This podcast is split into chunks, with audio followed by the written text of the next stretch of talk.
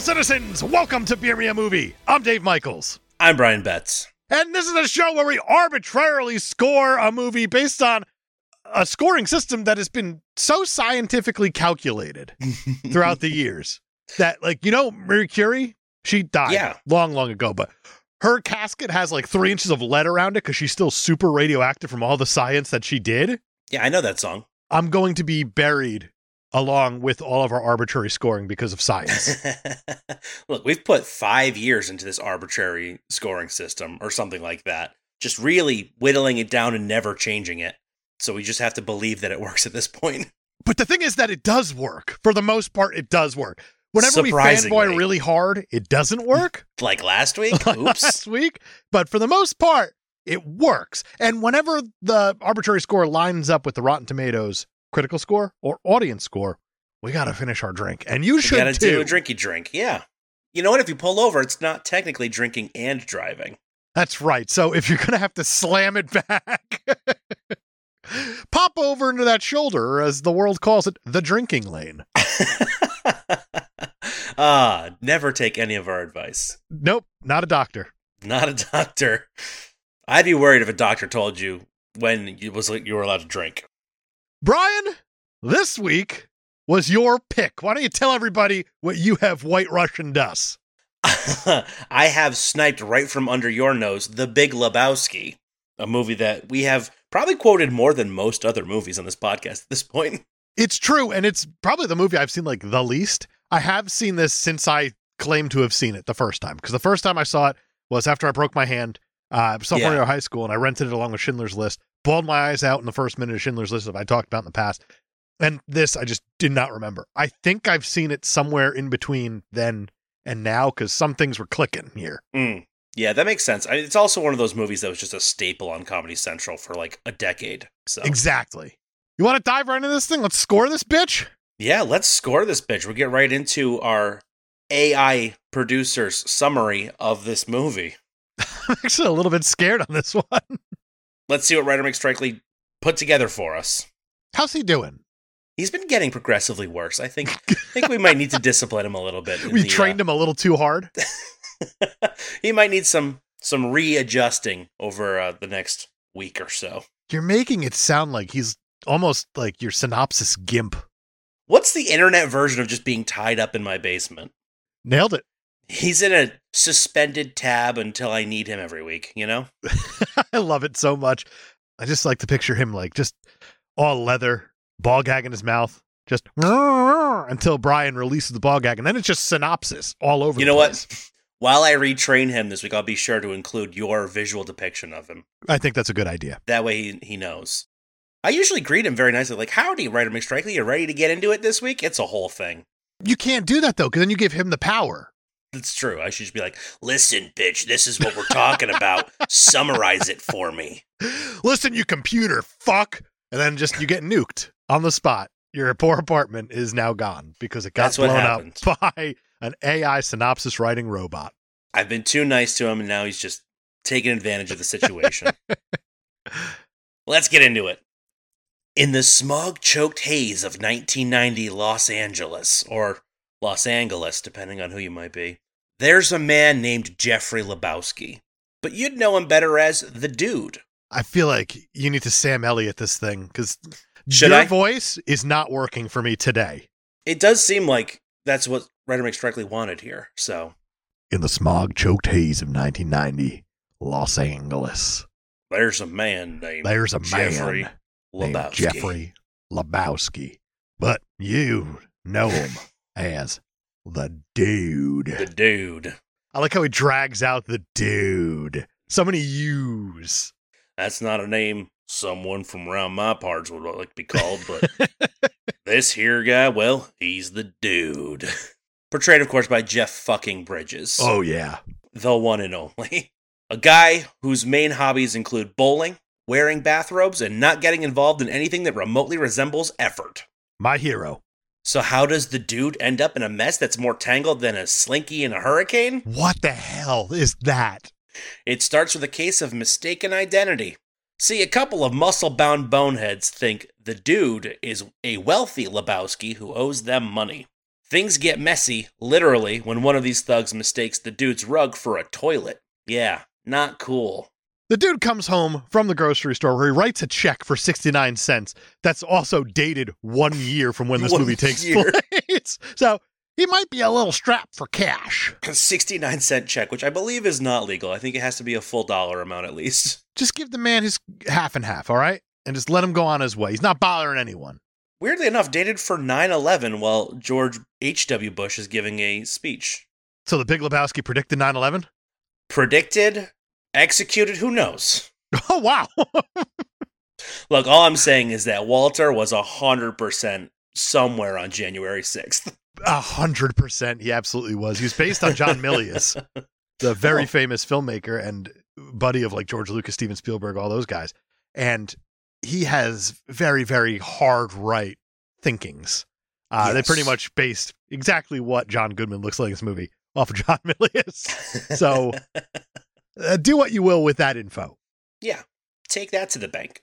Dude's gonna piss on the dude's rug, not the dude, Not a cool. dude, a different dude. A Gonna different piss dude. on our dude's rug. not the titular, well, not titular dude, because that's a different dude. We'll get there. Guess so. E- Either way, that rug really pulled the whole room together. It really did. Fuming like a tea kettle, the dude sets out for compensation from the actual Rich Lebowski, played by David fucking Huddleston. Another man just named Jeffrey Lebowski, but a man who's not just wealthy, but also wheelchair bound and about as warm as a polar bear's toenails. I don't know why, but when you said he's not just wealthy, but also wheelchair bound, I thought you were going to say he's also wheelchair bound wealthy. And I was going to question what that meant. what does that mean? I don't know. He's wealthy not just in money, but in wheels on his chairs. He's so wealthy, he could choose not to use his legs anymore, although I don't think that's the reason why he's in that. Probably not. The dude's rug request is met with as much enthusiasm as a cat meeting a bath. Unless it's Constantine, in which case you're That's going straight true. to hell. Right to hell. he leaves, but not without liberating a rug from the Lebowski mansion. Hey, a dude's gotta abide in comfort, right? He goes up to Philip Seymour Hoffman. He says, Yeah, he said I could take any rug in the house. And then he just takes a rug. I mean, that's the way to do it. When somebody says no, but that somebody has a go between, you tell the go between that he said yes. No one's ever been hurt by lying before. uh, as far as I know. What really irks me is in this scene when the big Lebowski, the rich Lebowski, Richard Lebowski, yeah. he's like, oh, every time somebody pees on a rug, I have to replace it. It's well, when it was supposed to be your rug that was peed on, yeah, I think so. He's not wrong there with that argument. Refuses to take responsibility. He sure does, but you don't get rich by replacing people's piss rugs. That's true. I mean, that'd be a hell of a business model. it would be. Has your rug been pissed on by a gangster? Come on down to Lebowski's House of Rugs. In the dude's corner of calm, amidst the chaos, is his bowling buddy, Walter Sobchak, played by John fucking Goodman. He's a Vietnam vet whose fuse is shorter than a flea on a hot skillet. What are all these animal analogies that he's trying I have to no force? idea. So many analogies. I think that's what writer McStrikely thinks is our tone, our, Our shtick? shtick. We just do really bad metaphors and similes. I don't think we've ever done a metaphor or a simile. Until this guy came along and started writing our synopses for us. No. Maybe that's like what's missing. Maybe that's what he's trying to force in there. He's like, well, no one's going to get these fellas over the edge. Metaphors and similes about insects and animals. Yeah, I know how to make a successful podcast, see? These boys are going to make the big time, and I'm going to help them. They're going to be hotter than a cat on a hot tin uh, uh, plate. You nailed it. That's exactly how he does it. Drink every time that Oh, no, no, no, no, no. writer no, no. McStrikely makes a, an animal pun or reference or simile. Yeah, all right. I hated That's, it. that's but- a dangerous game. yeah, I'm in. All right. it's the most dangerous game. He's hunting human. There it wait is. Till, wait till the next sentence. oh, no. When Lebowski rubs the dude into a crazy kidnapping plot involving his young wife Bunny, played by Tara Reid, and a million dollar ransom, Walter smells trouble faster than a bloodhound Son of a on a bacon bitch. trail. like We just leaning make this into the mic to really make sure everyone different. knows I'm I'm doing it. I'm playing along. We're, we're doing the thing. But of course, he dives in headfirst, scheming to snag the ransom cash for themselves. He doesn't so much dive in. The dude, Walter's all about. It's "Hey, all I about have a Wal- plan. yeah, Here's my dirty undies, and uh, let's just take that cash and run. the ringer. You got to throw the ringer out the window instead of the real one. They apparently couldn't throw the ringer out the window while filming this No. thing, and they had to shoot it in reverse. You'd never know that if you didn't learn it on the internet. There's a lot I've learned on the internet. You want to hear some things I learned on the internet, just Oh, in general? Sure, let's hear. Dogs can't look up. I have heard that on the internet. Moms and Sons, super popular in a very specific uh, niche genre. Only if you add step That's right. to one of them. It doesn't have to be. Well, I guess they would both technically be steps. I love how in porn they just have no shame about it because you know they're not, right? No, you know they're of course not, not. but just the marketing of it. Oh no, my worldview shattered. They're not misrepresentation. I'm suing the Horn Pub. You're not even going to name drop it? The Horn Pub. That's where I go to watch my porn. Horn Pub? Yeah, the place where they play horn music. I just open up my laptop, go to Pornhub.com in the Horn Pub. a I whole don't know. why I thing. just imagine like Miles Davis just fucking the bell of a trumpet. I can't picture him any other way. I had something blue. I had to do it. Oh, well, that was a very blue joke, at least. Yes, it was. Enter Maud Lebowski, played by Julianne fucking Moore, the daughter of the rich Jeffrey Lebowski, and a woman who's as eccentric as a Oh, flamingo in a Jesus Christ. snowstorm. I'm realizing when I'm taking these sips, it sounds like bong hits. It's not. It's, It's not. not. Christmas? Shh, Whoa, careful, man. We do have to start planning Christmas. Uh, we have promised a, a very not sober episode yet again. We don't even know what movie we're doing yet, though. We haven't even talked about Not a clue. We haven't. it. We could do uh, Christmas Vacation. We've never done that one, right? I, I don't remember doing it. Maud's got a theory. Bunny faked her own kidnapping for the cash. It's a good theory. It's a It's a working good theory. It's also a theory that Walter and the dude have. So it's good that there's multiple people with the same theory. Right. And if a naked Julianne Moore is going to tell me that theory, I'm going to believe her over my Vietnam vet friend. Yeah. Not naked, Vietnam vet friend. You need to specify which, It's important which to friends are naked and which ones aren't. I can't believe we're at that point of this movie. yep, things just got weirder, like finding a pineapple in your mailbox. No animals there. We're good. That's not that weird, though, because that's just how I met your mother. Do you get pineapples shipped to you often? No, I don't like pineapple, man. I'm not a fan. What? You know this. Wait a minute, though. You knew coconut I fucking hate. I know you hate coconut. And I you did know not that, know about like, i- pineapple. if I ever became president, I would just eradicate pumpkins from the world. Because You're a pumpkins monster. are the grossest thing that humanity has ever produced. Well, luckily, our lattes are not in danger because they are just pumpkin spice, That's right. which is They're bullshit, the folks. spices you add to a pumpkin to make it palatable, like cinnamon and nutmeg.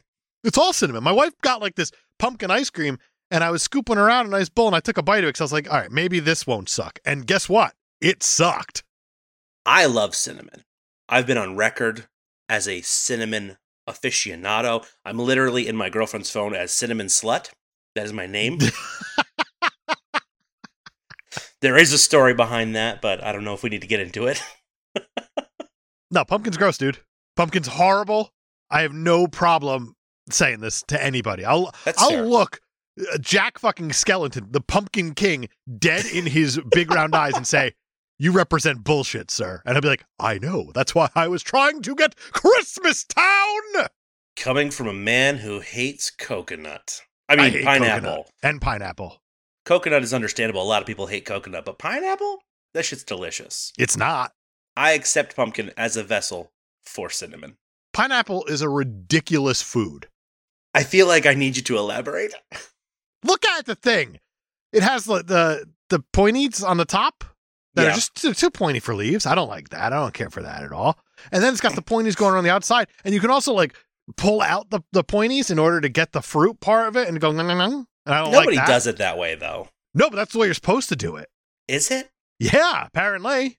According to oh, the internet, dogs can't look up, etc. Exactly. Moms and sons. Step.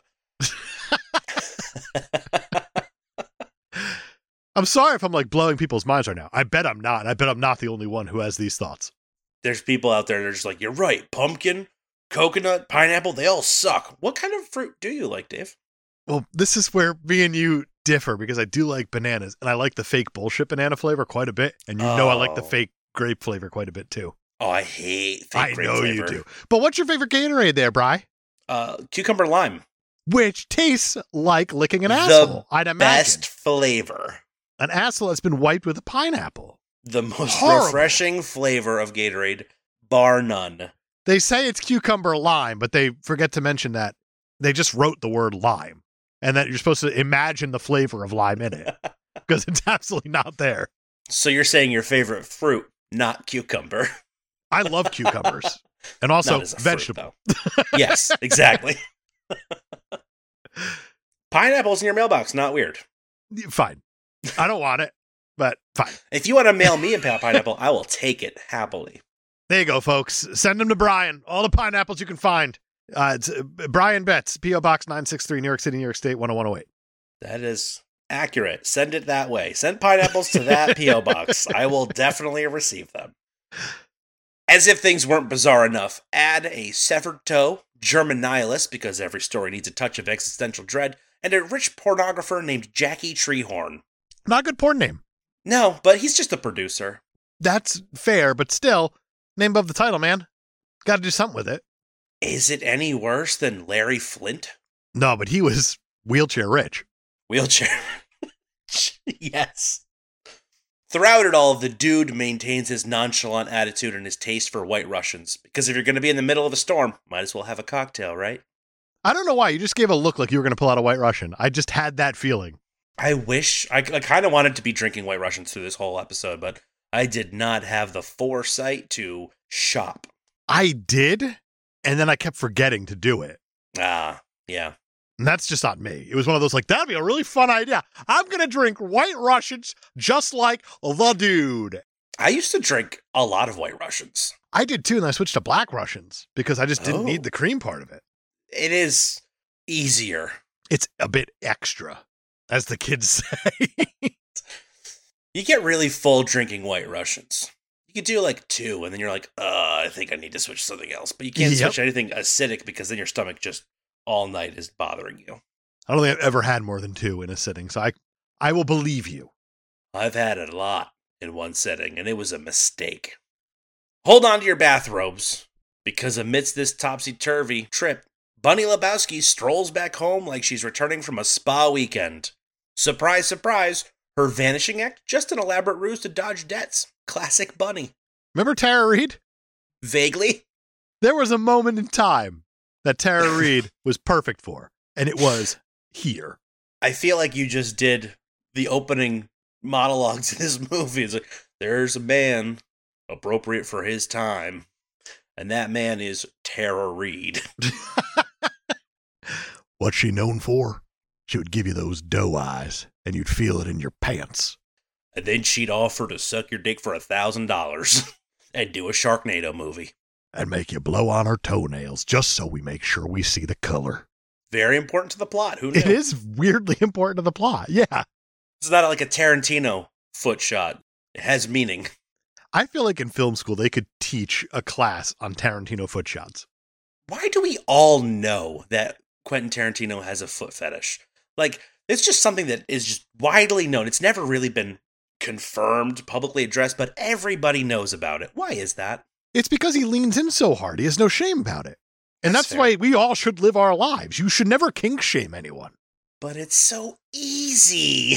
It is really easy to do, yeah. That's just like a piece of national knowledge, though. Quentin Tarantino loves feet. We all know it. There's favorite thing in the world, and that's not even up for debate. It's like me and cinnamon.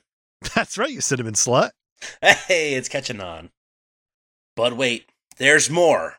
Jeffrey Lebowski wasn't just a grumpy old man, he was a mastermind crook trying to snatch charity funds under the cover of Bunny's kidnapping.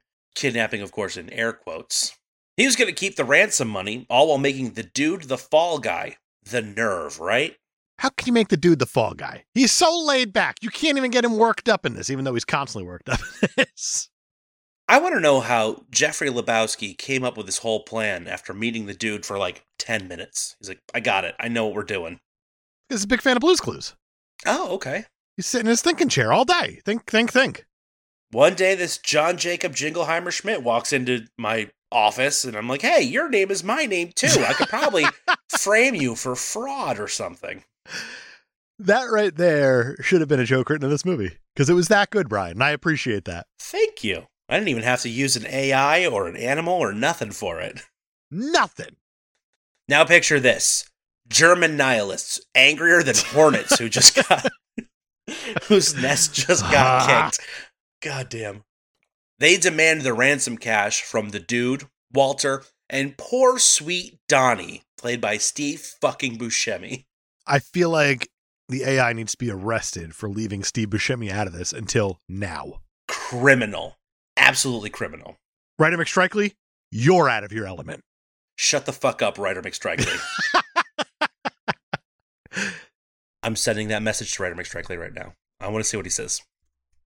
Ryder McStrikely has responded Well, that's a colorful response. If you need more abiding wisdom or perhaps a different flavor of storytelling, just let me know. I'm, more, I'm here to help, man. I like how he threw in abides and man. Well played, Ryder McStrikely. Really You're- getting you're into forgiven. the spirit. Well, that's just like your opinion, you cinnamon slut. the German nihilists, who are led, of course, by Peter fucking Stormare as Uli Kunkel, aka Carl Hungus from Log Jammin'. Speaking of Constantine, Also, Flea. Flea is in there. yeah, he is. They demand the ransom cash from the dude Walter and poor sweet Donnie. But guess what? The dude sniffs their scam like a bloodhound on a bologna trail. Sweet Jesus. We already had a bloodhound on a bacon trail. A Ryder bacon McStrikely, shroud. I was you are just throwing him lazy. below. He is lazy. He's well, he's abiding on dudism here, and I can approve that. Fine. Dudism. We will get there. Mm-hmm. We absolutely will. Walter, with all the subtlety of a bulldozer, takes them on in a battle that's more epic than a Shakespearean drama, but with more bowling balls. That's what everyone kept saying is that Shakespeare is just missing a little ten pin. That's all it really needs. A little more bowling in my Shakespeare, please. You must hittest thy seven tenth split dith, and then you may have my heart. I'm not sure that was actually iambic pentameter, Dave. It felt pretty good though. I felt the beat. We're good. All right, count it. Maybe we'll try to get Ryder McStrikely to do some bowling Shakespeare at some point. Bowling for Shakespeare? Bowling for Shakespeare. Amidst the madness, tragedy strikes. Donnie, the innocent third in this unholy trinity, kneels over from a heart. Kneels. Keels over from a heart attack. Kneeling, not so bad. Keeling, always worse. That'd be so good if it, he actually did like kneel over from a heart attack and you just have Walter yelling, Hey, you get off off your knee there, Donnie! The national anthem's playing! There wasn't no time for taking knees and nom, Donnie. If you take a knee and nom, Donnie, you're gonna end up like Lieutenant Dan. And no, he's not rich. well, he was mistaken for the rich Lieutenant Dan. That's right. That's a whole weird offshoot of the Forrest Gump iverse. Forrest Gumpaverse.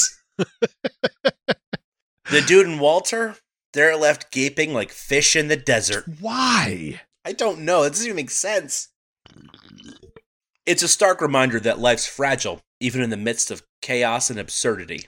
They picked a hell of a time to remind us of the fragility of life.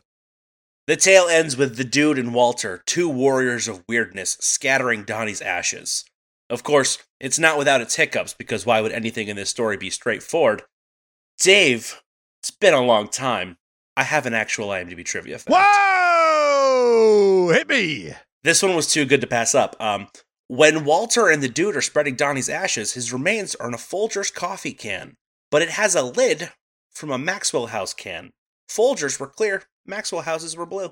Oh shit, man! We got a coffee can expert on IMDb. Wow, calling bullshit on this movie. Yeah, you can't just go to Ralph's and pick up a Folgers can with a blue lid. What are you, crazy?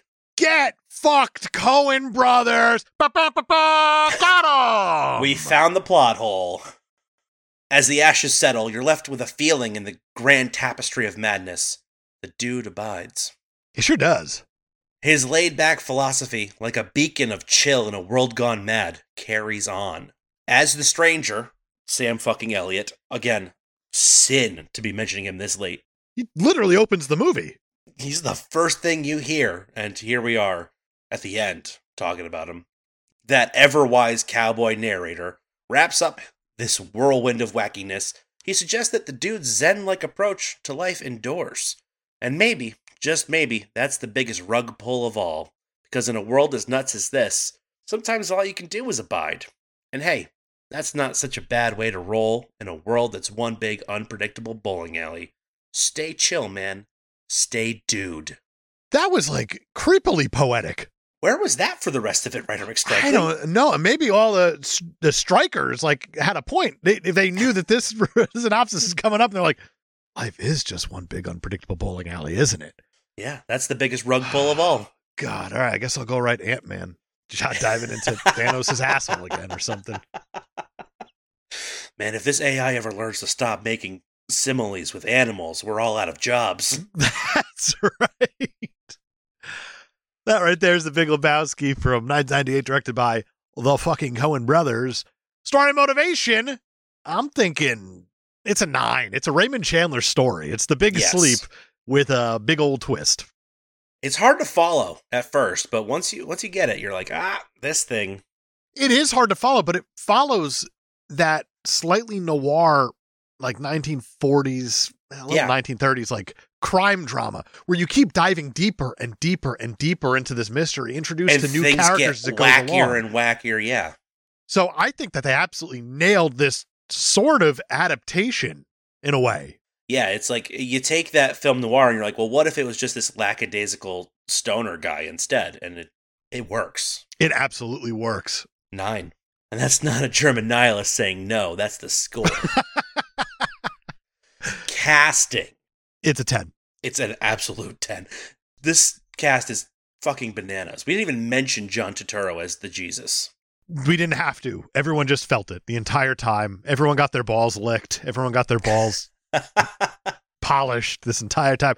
I love how the Coen brothers have such a deep bench of friends and collaborators that they were able to write every single part to one of their friends, except for Jeff Bridges. right.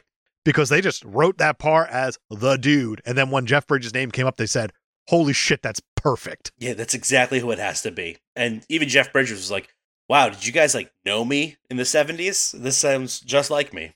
There were other options, though, for uh, the big Lebowski, Jeffrey Lebowski, the rich one with the rich and wheels. There were a lot.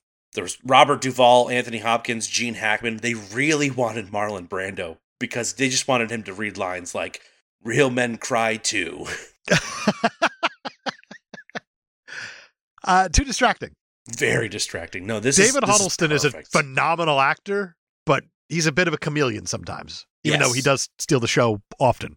Sam Elliott, Jeff, Br- John Goodman. I mean, this stacked 10, 10. Gotta be a 10. Protagonist, the dude, The dude. not the titular Lebowski, but the one the story's about. He is so cool and so laid back that there has been a religion formed around him. Yeah. Dudism. Dudism, like a modern Taoism. There are over two hundred thousand ordained Dudist priests. Uh, that is uh 2001 as of today Oh, okay. because I got ordained You got as ordained. a Dudist priest. I Yes, love that. and I'll even b- post the certificate that I have. You just hit do it, and then it does it. Oh wow. There's nothing to it. Anyone could do it, but you got to abide. That's the Well- difference. Obviously. I believe in the tenets of dudism, for sure. Do you want to hear about some great dudes in history from uh, dudism.com? Absolutely. You have Lao Tzu. He's the creator of Taoism. Okay. Heraclitus. He's a Greek philosopher. Snoopy, Charlie Brown's dog. Snoopy is a great dude. Jeffrey Lebowski, the dude. There you go. He's the Uber dude, as they call it. Quincy Jones. Yes, that Quincy Jones. The Quincy Jones. he Quincy Jones. Jennifer Lawrence, Jennifer Lawrence? It's a pretty good dude. the Buddha. Great dude. Just chill as fuck, really. Yeah. Jesus Christ. Okay. I could see it.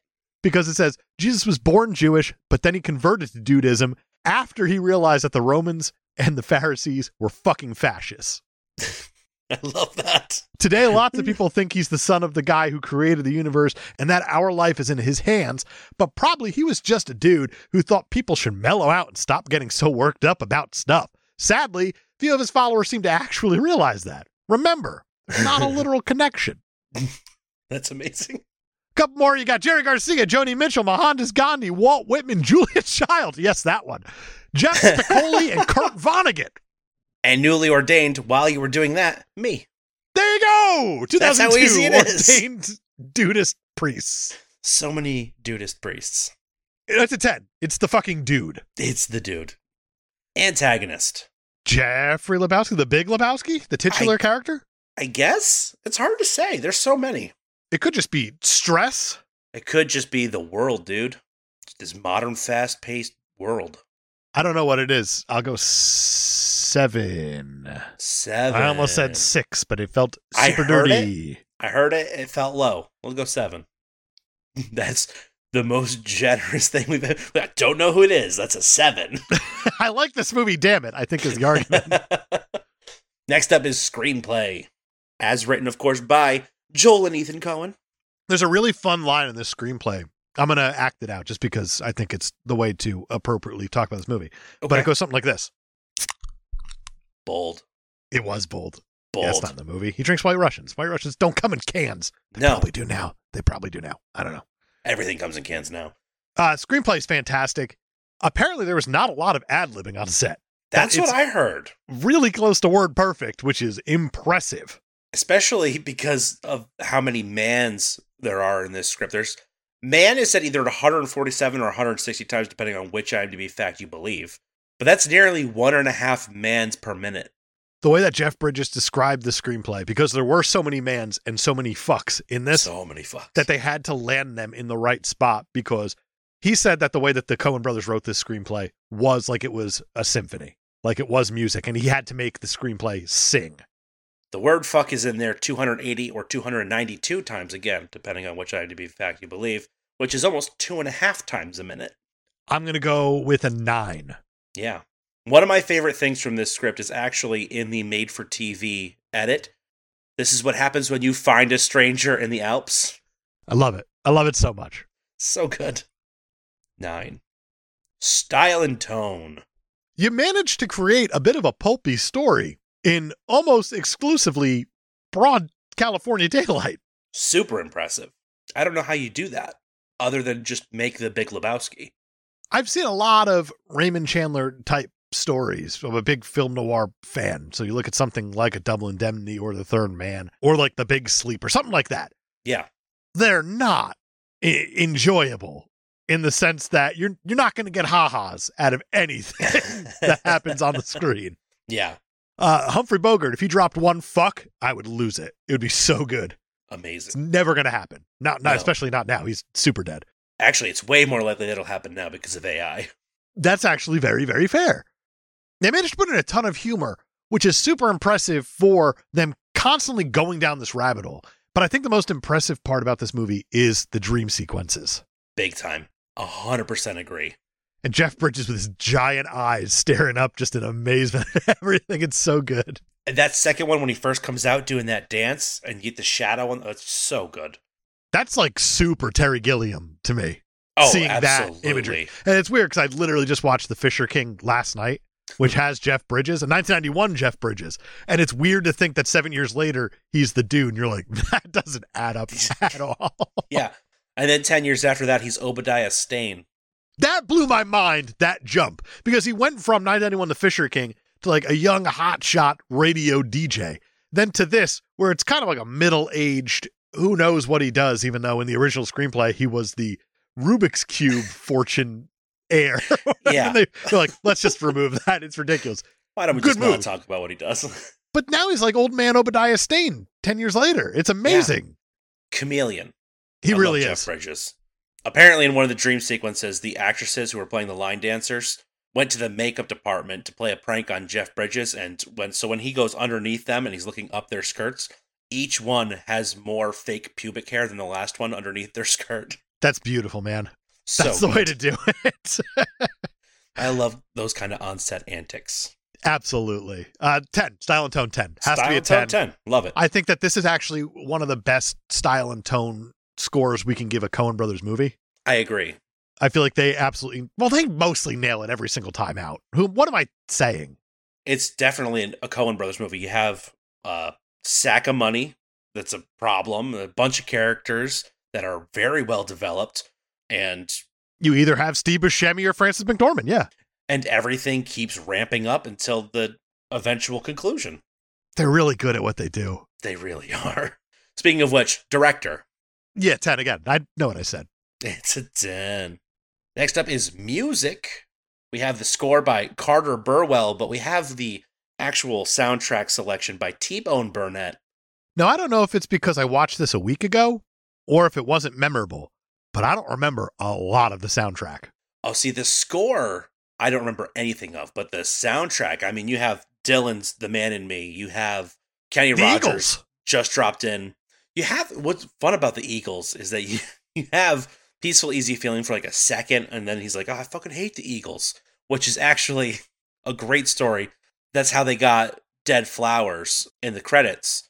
The Stones' former manager Alan Klein wanted 150 grand for that song, but when he saw a rough cut of the film, they got to the line where he where the dude says he hates the fucking Eagles, and he says, "That's it, you can have it." God damn it, that's beautiful. He waived the fee. wow. and he said you can use the song. Um, there were two covers of Viva Las Vegas in the movie, but the it's the Spanish cover of Hotel California when the Jesus is dancing. I I remember Love that it. one. Sure. Um, what are you thinking then? I always think of just dropped in to see what my what condition my condition was in when I think of this movie. Um, I fucking love the soundtrack in this movie. Give it a score. I'm gonna go with whatever you got. Seven Nailed it. I'm sure. feels low, but I'm okay with it. All right. Next up is box office. Uh, this movie had the unfortunate circumstance of coming out while Titanic and Goodwill Hunting were still in theaters. yeah, I hear that those are really good movies, and they both cleaned up hard. Yeah, luckily they were in their 12th and 14th weeks respectively. Yeah. so For Titanic, that didn't mean dick. it didn't mean a damn thing. It still made 17 million dollars. Opening weekend, The Big Lebowski made five and a half million, which put it sixth place for the weekend. On a budget of 15 million dollars, it ended up grossing 47 million, which is a pretty decent turnaround. It's about That's not 300 bad. Not bad. at all. 313%, which is a 9 on our scale. It makes sense. This thing has gotten cult status at this point, and that's probably even better than Yeah. a movie blowing it out of the water to start. especially with the replayability of these streaming services. I mean, once they start paying people, of course. Of course. It's a nine for box office. And then final category is impact on the industry. The industry itself, I don't know. I'm not sure because this movie kind of got a bit hounded when it came out. It's coming off the heels of the Oscar winning Fargo. Right. And then they came out with this, and it's not the same. The tone is entirely different. Very different. Everything about it's totally different, which is a magic trick in itself from the Coen brothers that they could do that. I don't know if this movie had as big of an impact on the industry than it just did on pop culture. Pop culture has a huge impact. I mean, you have the Lebowski Bar in Reykjavik, you have the annual Lebowski Fest across multiple cities. It has its own religion, goddammit. Yeah, I know we're priests of it. I know. We are both ordained dudist priests. and you guys can come and be our achievers if you'd like because that's, what That's right. the lebowski fans are called is achievers huge impact on pop culture, which I think naturally shows up within the industry at some point. i'm gonna go with a six but wait there's more But wait, i'm gonna bump it to a seven because very recently i think it was about a month ago john goodman got his star on the hollywood walk of fame and jeff bridges was there to give a speech about john goodman and jeff bridges broke out the cardigan from the Yeah. big lebowski and john goodman legit started crying when it came out as he was going dude because it was just that important of a film yeah. for Goodman for Bridges. It's the next step in their careers, really. John Goodman has repeatedly stated that this is his favorite movie that he's done. Not the Flintstones? A little surprised at that. We'll get there. Very surprising. Man, I still don't know if you want to talk about the Flintstones because you want to talk about the Flintstones or as a throughway to get to Viva Rock Vegas. Stay tuned. You'll find out the hard way. I'm a sick son of a bitch. That might be my ploy. Who knows? so we're saying uh, seven We're saying a seven. for an impact on the industry. I, I like that. Sure. That's going to give The Big Lebowski a total score of 88. That is dangerously close. That is respectable. It's not on the nose.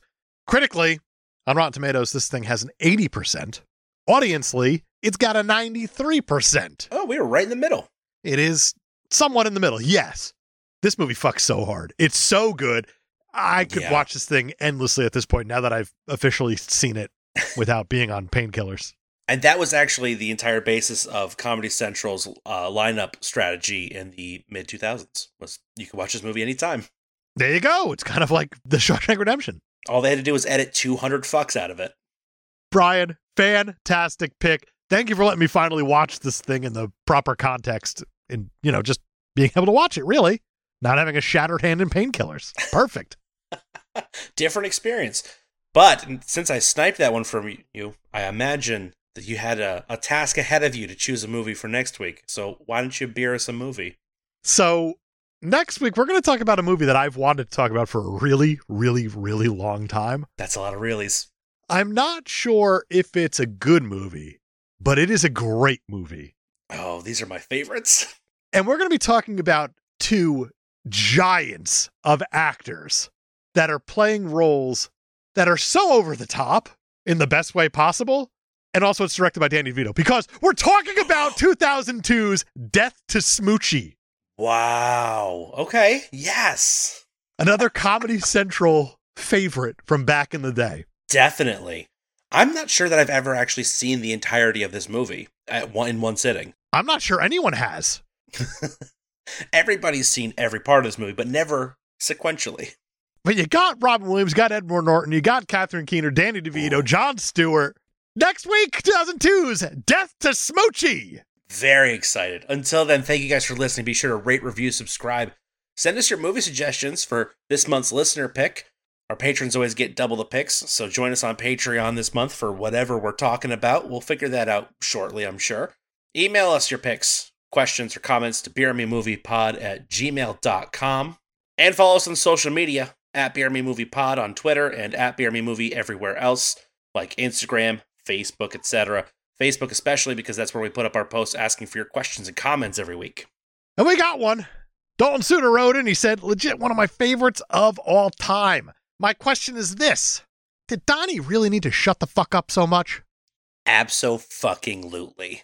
I couldn't agree more. Everybody, thank you so much for listening. Thanks for hanging out with us. Brian, you got anything else? That's it for me. Fantastic. We'll see everybody next week for Death to Smoochie. See you then.